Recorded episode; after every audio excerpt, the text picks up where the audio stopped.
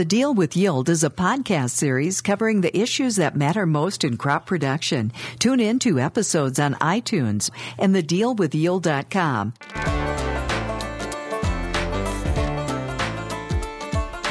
Welcome to The Deal with Yield with our host, Joel Wipperfurth, Director of E-Business for Winfield United, and Jon Zuk, agronomist for Winfield United. Jon, revisiting the crop rotation discussion, what factors can influence a crop rotation decision when farmers are faced with the weed resistance issue? So I think a lot of opportunity to control weeds is still left in the corn acre.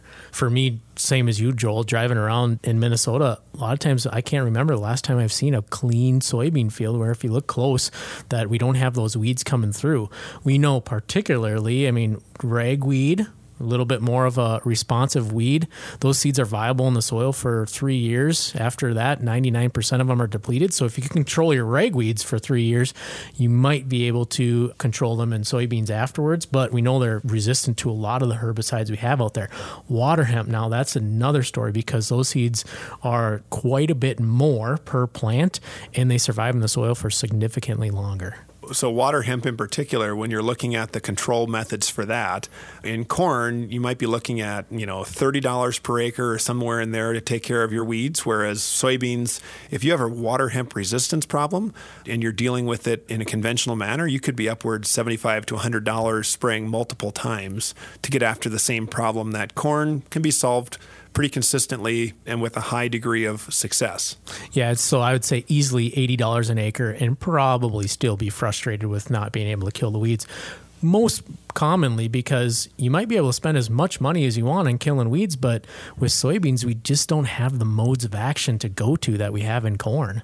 Yeah. Now, Jon, I was just out in uh, Wichita, Kansas. I had, I'd flown in for the day to visit with a retailer out there. And sure enough, there was a crop of water hemp out in the field growing real tall. And there was about six pickups alongside the road. And there was a crew getting out in the early morning hours with hose. And the water hemp seemed to have flowers on it already. So were they being successful out there or were they just making the field look pretty? So there is a little bit of research on the seed from water hemp. And if you can see flowers, you know, that's maybe 10, 12 days away from fertilization. And at that point, when you see flowers, potentially 50% of those weed seeds are already fertile.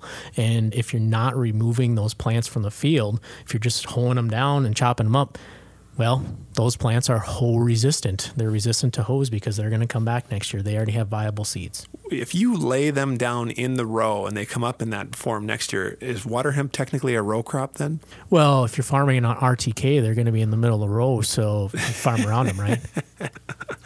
So you run a couple of answer plots, and certainly there's some rotational decisions that are made in there. How do the answer plots handle their rotations? In the answer plots, we have rotations all the way throughout each plot. So each plot is one third corn on beans, one third beans on corn, and one third corn on corn.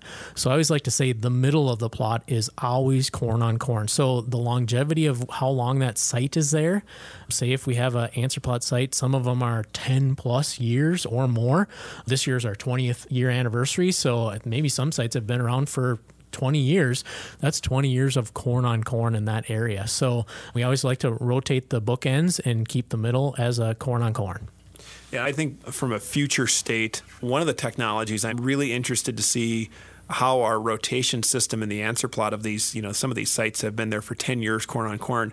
I'm really interested to see, you know, some of the new technologies talking about the soil microbiome and soil health. I'm interested to see how the answer plot rotations over these extended periods of time will change that microbiome or change the soil health. Winfield United, we have a lab called Solum that is looking at soil, especially from this microbial health and this soil health perspective, a little bit differently, and maybe what the contents of DNA might be in that soil.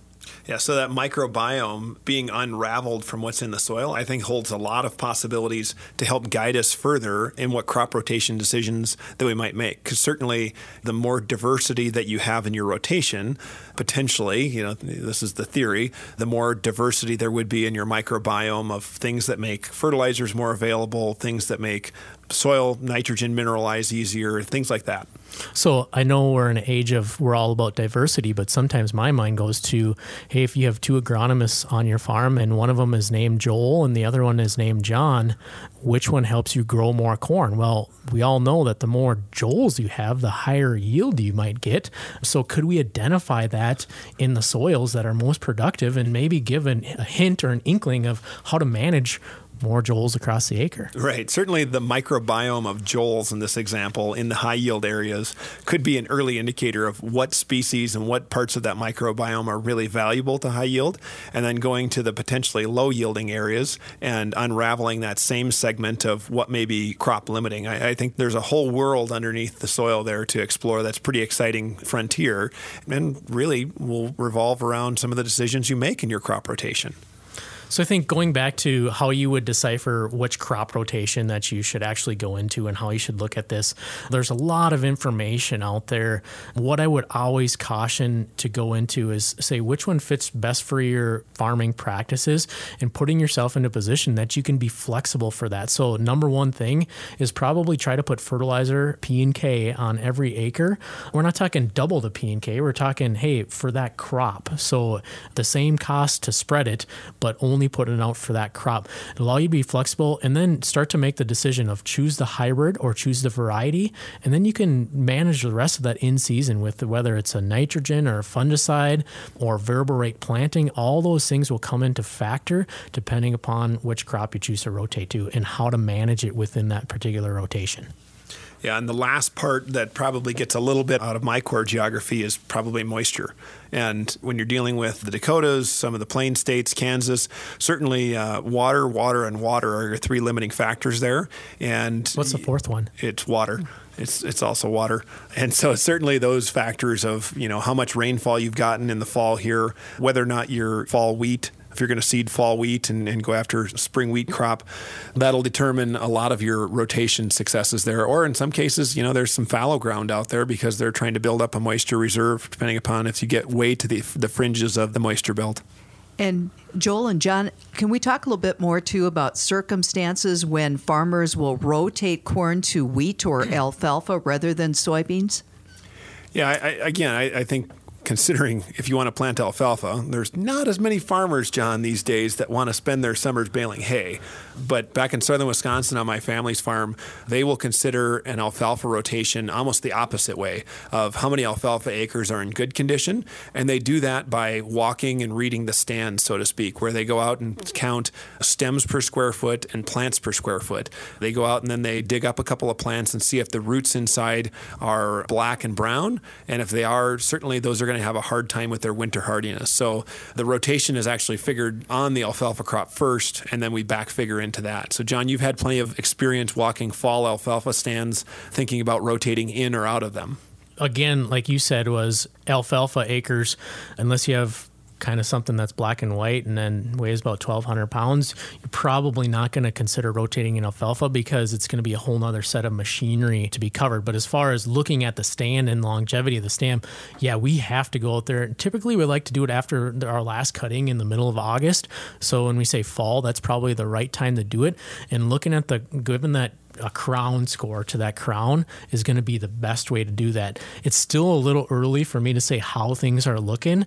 Right now, actually our third crop gave us in some cases gave us a little bit more tonnage than our second crop did because of the way our rainfalls are based so i'm kind of curious to see what this next crop might bring and might be something in store for us this fall of maybe having a little bit more late season stress we may have to rotate out a little more acres yeah, and certainly one of the advantages of rotating your alfalfa stand sooner is that you're going to have more nitrogen credit from a younger stand.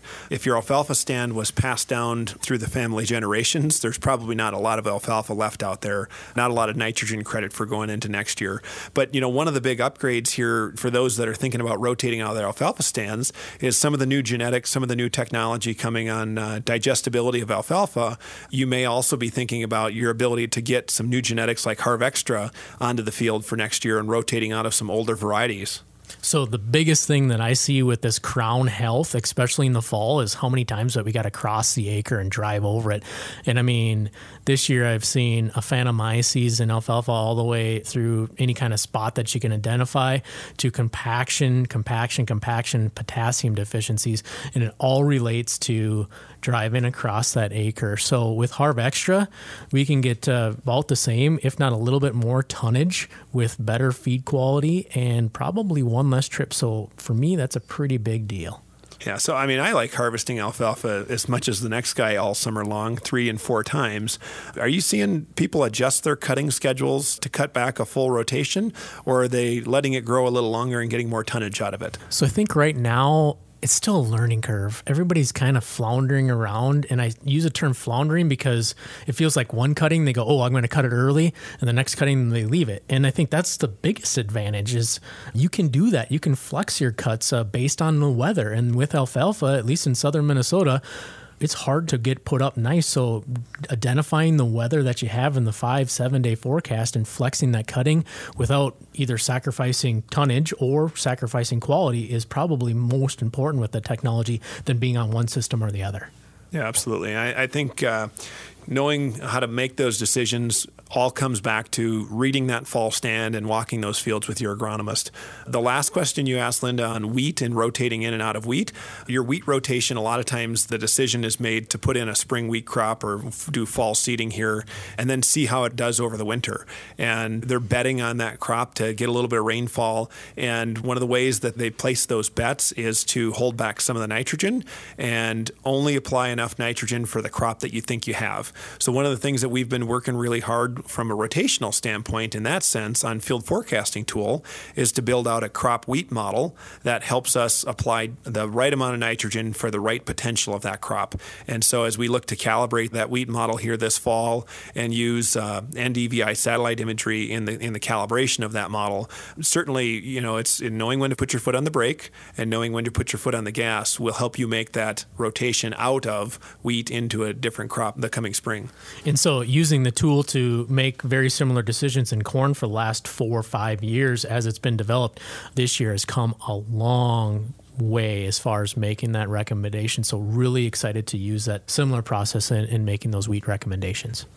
So I think if you wanted to go to croplan.com and learn a little bit more about some of the crops that you could rotate into, certainly there's lots of information on there on the herbicide traits that are available to help you with some of your weeds. And then there's also some other information on there on managing those different crops. And so to be a little bit more specific too is I always want to go local with this because we talked about some of the diseases and the implications, especially with this bean on bean rotation. Sometimes that's more local than anything on what pressure you might have and even variety selection. So consulting croplan.com would be first case, but then bringing it local and saying, okay, here's this variety and, and how do I position and place it and manage it is going to be probably the best way to do that. You've been listening to The Deal with Yield with Joel Wipperfurth, Director of E-Business for Winfield United, and Jon Zuk, Agronomist for Winfield United. For additional episodes of The Deal with Yield, visit iTunes and thedealwithyield.com.